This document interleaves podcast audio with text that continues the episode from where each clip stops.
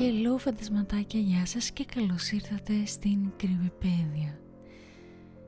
Σε αυτό το επεισόδιο θα μιλήσουμε για μια creepy ιστορία από το Reddit of course της οποίας ο τίτλος είναι «Κάτι σφυρίζει έξω από το σπίτι μου στις 3 και 3 στα χαράματα κάθε βράδυ». Χωρίς να χάσουμε άλλο χρόνο, ας ξεκινήσουμε. Κάθε βράδυ, ανεξάρτητα από τον καιρό, κάτι περπατάει έξω από τη γειτονιά μας, σφυρίζοντας απαλά. Μπορείς να το ακούσεις μόνο αν βρίσκεσαι στο σαλόνι ή στη κουζίνα όταν περπατάει και ξεκινάει πάντα στις 3 και 3 τα ξημερώματα. Όταν ήμουν νεότερος, η αδερφή μου και εγώ πηγαίναμε στη κουζίνα στα κρυφά μερικές νύχτες για να το ακούσουμε. Στη μαμά και στον μπαμπά μου δεν τους πολύ άρεσε και θα τρώγαμε πολύ ξύλο αν μας βρίσκανε εκεί πέρα. Αλλά δεν ήταν και ποτέ πολύ σκληροί με μας καθώς ήξεραν ότι πάντα ακούγαμε τον μεγάλο κανόνα. Μην προσπαθείς να κοιτάξεις αυτόν που σφυρίζει. Η γειτονιά μου είναι ένα ωραίο μέρος. Ζω εδώ από τα έξι μου και μου αρέσει πολύ. Τα σπίτια είναι μικρά αλλά καλοδιατηρημένα έχουν μεγάλες αυλές και πολλά μέρη για να περιπλανηθείς. Υπάρχουν και πολλά άλλα παιδιά εδώ στην ηλικία μου και τον Οκτώβριο έγινα 13. Μεγαλώσαμε μαζί και παίζαμε πάντα από το πρωί ως το βράδυ κάθε καλοκαίρι. Εδώ όμως υπάρχουν δύο περίεργα πράγματα. Το βραδινό σφύριγμα και η καλή τύχη. Το σφύριγμα δεν με ενόχλησε ποτέ πολύ. Όπως είπα, δεν μπορούσα καν να το ακούσω από την κρεβατοκάμαρά μου. Όμως στη μαμά και στον μπαμπά δεν αρέσει να μιλάμε γι' αυτό, οπότε έχω σταματήσει να κάνω ερωτήσεις. Όχι ότι θα μπορούσαμε να κοιτάξουμε ακόμα και αν το θέλαμε. Βλέπετε, υπάρχουν πατζούρια στο εσωτερικό κάθε παραθύρου, παχιά κομμάτια από βαρύ καμβά που το τραβούν προς τα κάτω και εννοείται ο πατέρας μου, ως υπεπροστατευτικός που είναι, έβαλε και μικρές κλειδαριές. Και τα κλείδωνε κάθε βράδυ πριν πάμε όλοι για ύπνο. Η μαμά μου δεν ξέρω τι σκέφτεται για το σφύριγμα. Την έχω δει στο σαλόνι ακριβώς πριν τις 3 και 3 όταν ξεκινούσε ο ήχος. Δεν την έβλεπα εκεί συχνά Τουλάχιστον δεν την έχω πιάσει πολλές φορές, αλλά μία ή δύο φορές το μήνα νομίζω ότι κάθεται στο μεγάλο κόκκινο καναπέ του σαλονιού μας ακούγοντας. Το σφύριγμα έχει την ίδια μελωδία κάθε βράδυ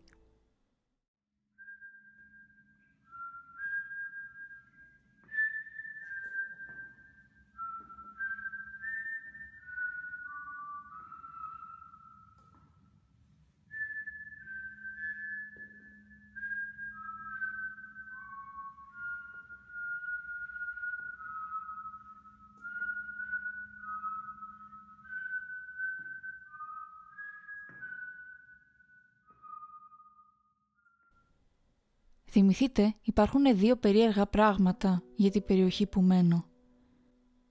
Το ένα περίεργο είναι το νυχτερινό σφύριγμα, αλλά το δεύτερο είναι η καλή τύχη. Η γειτονιά μου είναι πραγματικά τυχερή. Είναι δύσκολο να το εξηγήσουμε και πάλι δεν τους αρέσει πολύ στους γονείς μας να μιλάμε για αυτό. Αλλά φαίνεται ότι πολλά καλά πράγματα συμβαίνουν στους ανθρώπους εδώ Συνήθως είναι μικρά πράγματα όπως να κερδίσεις ένα διαγωνισμό μέσω του ραδιοφώνου ή να έχεις μια προσδόκητη προαγωγή στη δουλειά ή να βρεις π.χ. χρήματα κάτω στο δρόμο. Ο καιρός είναι πολύ καλός και δεν υπάρχει εγκληματικότητα και οι κήποι όλων μας ανθίζουν πολύ το φθινόπωρο. Ένα εκατομμύριο μικρές ευλογίες έχω ακούσει τη μαμά μου να λέει. Αλλά ο κύριος λόγος που μετακομίσαμε εδώ και που μένουμε πια είναι η αδερφή μου η Νόλα. Γεννήθηκε πολύ άρρωστη. Υπήρχε ένα πρόβλημα με τους πνεύμονές της. Δεν μπορούσαμε καν να τη φέρουμε σπίτι όταν γεννήθηκε. Ήταν τόσο μικρή που θυμάμαι, μικρή ακόμη και σε σύγκριση με τα άλλα μωρά. Μια μηχανή έπρεπε να αναπνέει για αυτήν. Και μόλις μετακομίσαμε εδώ, η Νόλα άρχισε να βελτιώνεται. και οι γιατροί δεν μπορούσαν να καταλάβουν το γιατί. Αλλά οι γονείς μου ήξεραν, ακόμη και εγώ ήξερα ότι το γεγονός ότι η Νόλα βελτιώθηκε ήταν ένα από τις εκατομμύρια μικρές ευλογίες που είχαμε να ζήσουμε εδώ στη γειτονιά. Παρόλο όμως που συμβαίνουν μικρά θαύματα, έτσι και συμβαίνουν κάποια άσχημα πράγματα μερικές φορές. Η γειτονιά έχει μια φιλόξενη επιτροπή. Όταν πρωτομετακομίσαμε εμφανιστήκανε με κεράσματα, ένα καλάθι δώρων και ένα φάκελο. Αυτή η τελετουργία γινόταν κάθε φορά που κάποιος νέος ήθελε να μετακομίσει στη περιοχή. Είναι πάρα πολύ φιλική.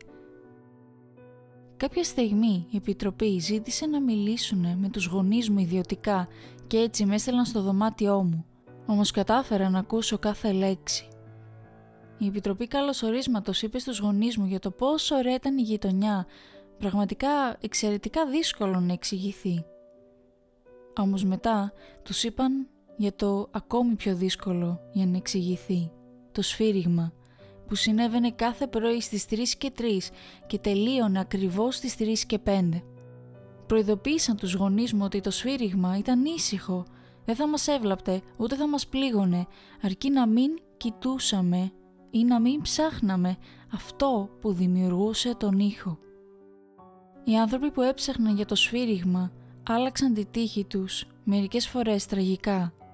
Ήταν λες και ένα μαύρο σύννεφο κρεμόταν από πάνω τους.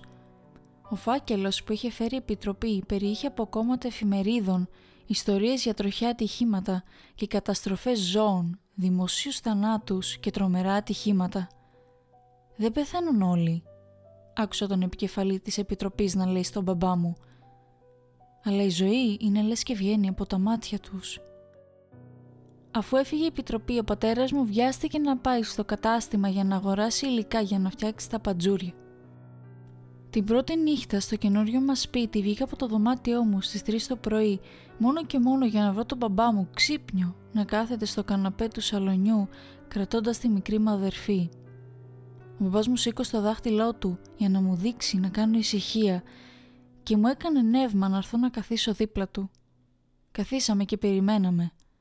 Ακριβώς στις 3 και 3 ακούσαμε το σφύριγμα.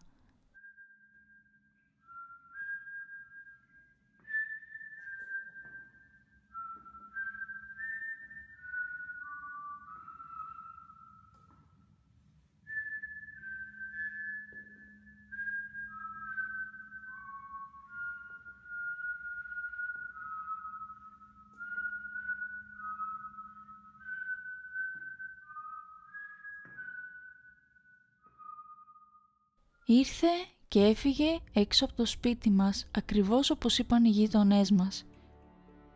Το σφύριγμα επιστρέφει κάθε βράδυ, αλλά ποτέ δεν σταματάμε να νιώθουμε ευγνώμονες για αυτές τις ένα εκατομμύριο μικρές ευλογίες καθημερινά.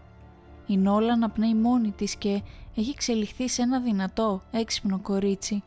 Ο μπαμπάς μου έγινε μέλος της Επιτροπής Υποδοχής. Δεν έχουμε νέους γείτονες συχνά.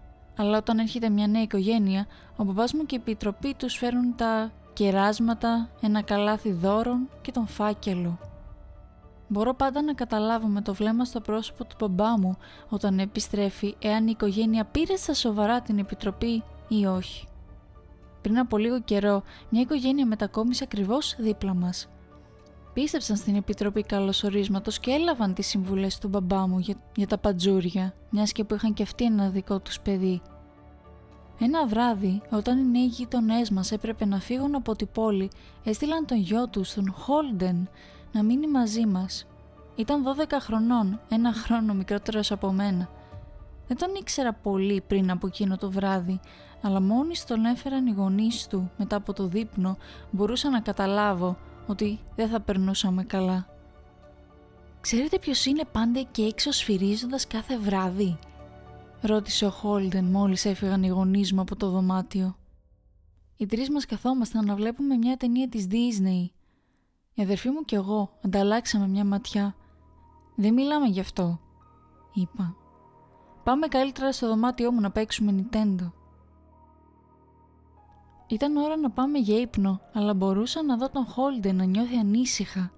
Αφού οι γονείς μου μας ευχήθηκαν καλό βράδυ και κλείδωσαν τα παντζούρια και πήγαν για ύπνο, ο Χόλντεν σηκώθηκε και περπατούσε προς το σημείο που καθόμασταν εγώ και η Νόλα. «Έχετε προσπαθήσει ποτέ να κοιτάξετε» ρώτησε.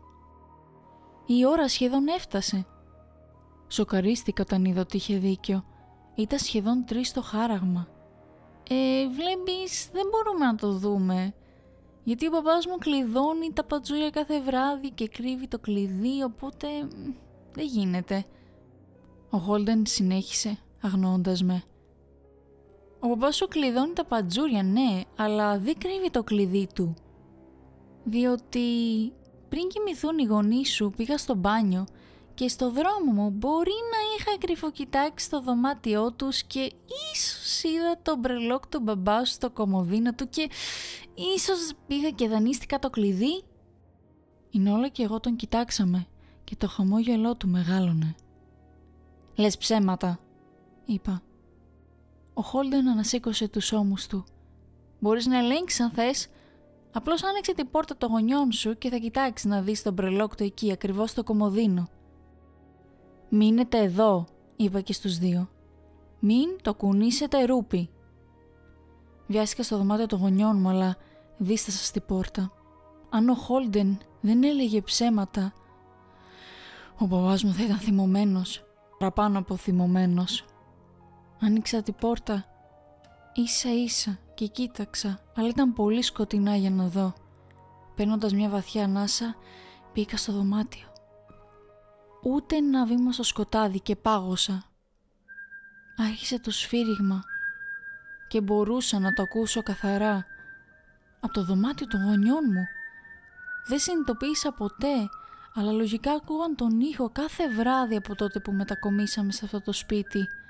Δεν μας το είπαν ποτέ Απαλή είχε από το σαλόνι με έφεραν πίσω στην πραγματικότητα. «Νόλα!» φώναξα, τρέχοντας έξω από το δωμάτιο των γονιών μου. Ο Χόλντεν και η Νόλα στέκονταν κοντά στην προστινή πόρτα δίπλα σε ένα παράθυρο. Ο Χόλντεν δεν έλεγε ψέματα. Τον έβλεπα να ξεκλειδώνει τις κλειδαριές. Άκουσα ένα κλικ.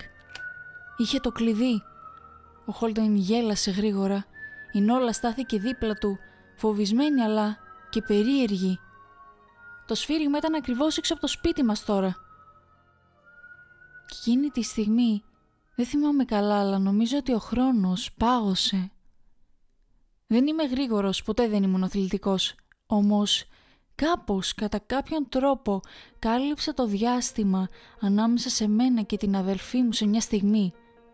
Τα μάτια μου ήταν κλειδωμένα σε αυτήν, αλλά άκουσα τον Χόλντεν να τραβάει τα παντζούρια, έτσι ώστε να μπορέσει να κοιτάξει. Άκουσα το σφύριγμα ακριβώς στην άλλη πλευρά του παραθύρου, αλλά είχα τα χέρια μου γύρω από την όλα και την γύρισα έτσι ώστε να μην κοιτάει το παράθυρο και ταυτόχρονα έκλεισα τα δικά μου μάτια. Το σφύριγμα σταμάτησε. Ένιωσα την όλα να κουνάει τα χέρια της. «Μην κοιτάξεις, εντάξει», της το είπα. «Μην γυρίσεις». Προσπάθησα με το άλλο μου χέρι να αγγίξω τον Χόλντεν. Το χέρι μου ακούμπησε το δικό του. Έτρεμε περισσότερο από τη Νόλα. «Χόλντεν» ρώτησα. Υπήρχε σιωπή. Προσπάθησα να φτάσω στο παράθυρο με τα μάτια ακόμη κλειστά. Το τζάμ ήταν κρύο στα δάχτυλά μου, πολύ πιο κρύο από ό,τι θα περίμενα για αυτή την εποχή του χρόνου. Μετακίνησα το χέρι μου πάνω στο παράθυρο, ψάχνοντας το σκηνή για τα παντζούρια και μόλις το βρήκα, τα κατέβασα με τη μία. Προσπάθησα να μην σκεφτώ τι θα μπορούσε να είναι στην άλλη πλευρά του παραθύρου. Άνοιξα τα μάτια μου. Σκοτεινό φως να διαρρέει από την κουζίνα. Μπορούσα να δω τον Χόλντεν, χλωμό και μικρό, κοιτάζοντας το κλειστό πια παράθυρο. «Χόλντεν» ρώτησα ξανά. Στράφηκε προς τα εμένα και φώναξε. Όλα έγιναν πολύ γρήγορα. Τα φώτα άναψαν και οι γονείς μου έτρεξαν μέσα στο σαλόνι. Δεν γύρισα να τους κοιτάξω. Τα μάτια μου ήταν κολλημένα στον Χόλντεν. Ήταν χλωμός. Είχε δαγκώσει τόσο σκληρά τα χείλη του που μια λεπτή κόκκινη γραμμή αίματος υπήρχε. «Τι συνέβη» ο μπαμπάς μου ρώτησε. Κατάφερα να τον κοιτάξω και του είπα «Το κοίταξε». Ποτέ δεν είχα δει τον μπαμπά μου φοβισμένο, αλλά εκείνο το βράδυ, εκείνη τη στιγμή, ένας άσχημος φόβος ήταν χαραγμένο στο πρόσωπό του. «Μόνο Χόλντεν» κούνησα το κεφάλι μου καταφατικά. Υπήρξε ένα χτύπημα στη πόρτα. Όλοι παγώσαμε. «Μην μιλήσεις», είπε η μαμά μου. Το χτύπημα ήρθε ξανά, λίγο πιο δυνατά αυτή τη φορά. «Μην ανοίξεις την πόρτα», ψιθύρισε ο Χόλντεν. Ο μπαμπάς μου τον πλησίασε και τον έφερε κοντά του. «Δεν θα το κάνουμε», υποσχέθηκε ο μπαμπάς μου. «Τίποτα δεν θα μπει εδώ απόψε». Αυτή τη φορά το χτύπημα ήταν αρκετά δυνατό για να ταρακουνηθεί η πόρτα.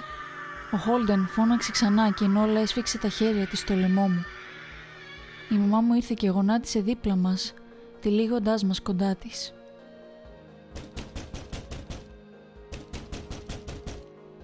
«Κάλεσε την αστυνομία», ψιθυρίσε η μαμά μου στο πατέρα μου. Το χτύπημα σταμάτησε αμέσως. «Κάλεσε την αστυνομία»,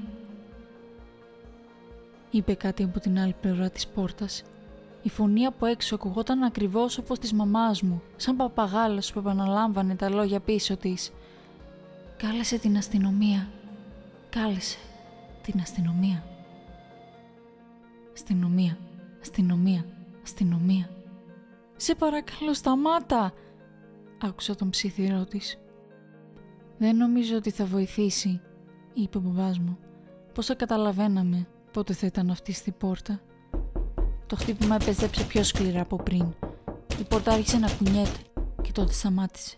Μετά από λίγο ακούστηκε το χτύπημα ξανά, αλλά ερχόταν από την πίσω πόρτα. Όλοι γυρίσαμε προς την πίσω πόρτα, αλλά το χτύπημα επέστρεψε ξανά στην μπροστινή. Μπροστά, προς τα πίσω, πίσω προς τα μπροστά, δυνατά και μετά ήσυχα και μετά ξανά δυνατά.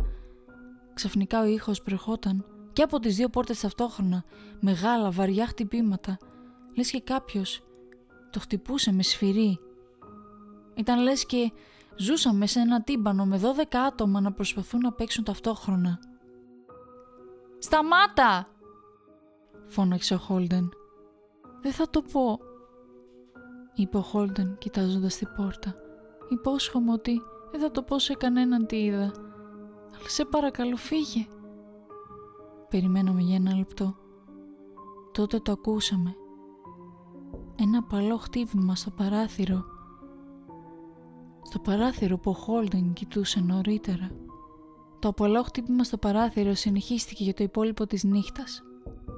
Καθίσαμε στο σαλόνι για δεν ξέρω κι εγώ πόσο καιρό. Τελικά η μαμά μου ήθελε να μας μεταφέρει στο δωμάτιό μου και ο μπαμπάς μου θα έμενε να παρακολουθεί την πόρτα. Αλλά μόλις πήγα στο δωμάτιό μου, το χτύπημα επέστρεψε τόσο δυνατά που ήταν αδύνατο να το γνωρίσουμε. Φοβόμουν ότι η πόρτα δεν θα μπορούσε να το αντέξει. Επιστρέψαμε στο σαλόνι και το χτύπημα σταμάτησε. Και απομένει μόνο το απαλό χτύπημα πάνω στο παράθυρο. Κανείς από εμάς δεν κοιμήθηκε εκείνο το βράδυ. Το χτύπημα σταμάτησε γύρω στις 7 το πρωί. Περιμέναμε άλλες δύο ώρες πριν ο μπαμπάς βγει στο παράθυρο. Τα τσεκάρει όλα και γυρίσει λέγοντάς μας ότι όλα είναι εντάξει. Οι γονείς του Χόλντεν γύρισαν περίπου το μεσημέρι η μάμου και ο μπαμπάς μου πήγανε στο σπίτι του και κάτσανε για αρκετή ώρα. Η Νόλα και εγώ παρακολουθούσαμε από το παράθυρο. Δεν μας είπαν το τι έγινε και τι είπανε στην οικογένεια του Χόλντεν, αλλά φάνηκαν σοφεροί. Ήταν Κυριακή, οπότε περάσαμε τη μέρα παραγγέλνοντας πίτσα και παρακολουθώντας ταινίες. Εκείνη τη νύχτα όλοι κοιμηθήκαμε στο δωμάτιό μου, η Νόλα και η μαμά μου στο κρεβάτι μαζί μου και ο μπαμπάς μου σε μια καρέκλα που είχε φέρει. Δεν υπήρχε κανένα χτύπημα εκείνο το βράδυ. Δεν είδαμε καθόλου τον Χόλντεν ή τους γονείς του για το υπόλοιπο της εβδομάδας, αλλά την Πέμπτη υπήρχε ένα φορτηγό έξω από το σπίτι τους. Η Νόλα και εγώ τους είδαμε να γεμίζουν το φορτηγό όλο το απόγευμα και μετά να φεύγουν πριν δύσει ο ήλιος. Όμως αυτό που παρατήρησα είναι ότι και ο Χόλντεν και οι γονείς του είχαν το ίδιο χλωμό πρόσωπο και τα μάτια τους δεν είχαν φως. Από ό,τι φαίνεται είχαν μετακομίσει. Θυμάμαι τι είχε πει η αρχή. Θυμάμαι τι είχε πει η Επιτροπή Καλωσορίσματος στους γονείς μου όταν μετακομίσαμε. Θυμάμαι τι είπε η Επιτροπή Καλωσορίσματος στους γονείς μου το μετακομίσαμε. Δεν πεθαίνουν όλοι όσοι κοιτάζουν αυτό που σφυρίζει το βράδυ. Αλλά ακόμη και εκείνοι που ζουν δεν έχουν φως στα μάτια τους για το υπόλοιπο της ζωής τους και είναι γεμάτοι ατυχίες. Ένα εκατομμύριο μικρές τραγωδίες. Νομίζω ότι οι γονείς του Χόλντεν πρέπει να κοίταξαν είτε για να τον παρηγορήσουν αν δεν πίστευαν, είτε να μοιραστούν μαζί του το βάρος. Παρακολουθώ την όλα μερικές φορές χαρούμενη και νεαρή και αναρωτιέμαι αν ήμουν πιο αργός. Αν κοιτούσε έξω από το παράθυρο εκείνο το βράδυ, θα κοίταζα κι εγώ. Για να την παρηγορήσω, για να μοιραστώ μαζί της αυτό το βάρος. Χαίρομαι που δεν χρειάστηκε να το μάθω. Ζούμε ακόμα σε αυτό το σπίτι, σε αυτή τη γειτονιά και σ' ακούμε το σφύριγμα κάθε βράδυ. Οι ευλογίες, η τύχη, τα καλά πράγματα που συμβαίνουν εδώ είναι υπερβολικά καλά για να φύγουμε, αλλά είμαστε προσεκτικοί. Δεν έχουμε φίλους να έρχονται εδώ τα βράδια πια και ο μπαμπάς μου κρύβει πολύ καλά το κλειδί για τα παντζούρια. Όχι ότι έχω κάτσει να το ψάξω. Μερικά πράγματα πολύ απλά δεν χρειάζεται να ψαχτούν. Ελπίζω να απολαύσατε την ιστορία, να σας φάνηκε ανατριχιαστική, ενδιαφέρουσα.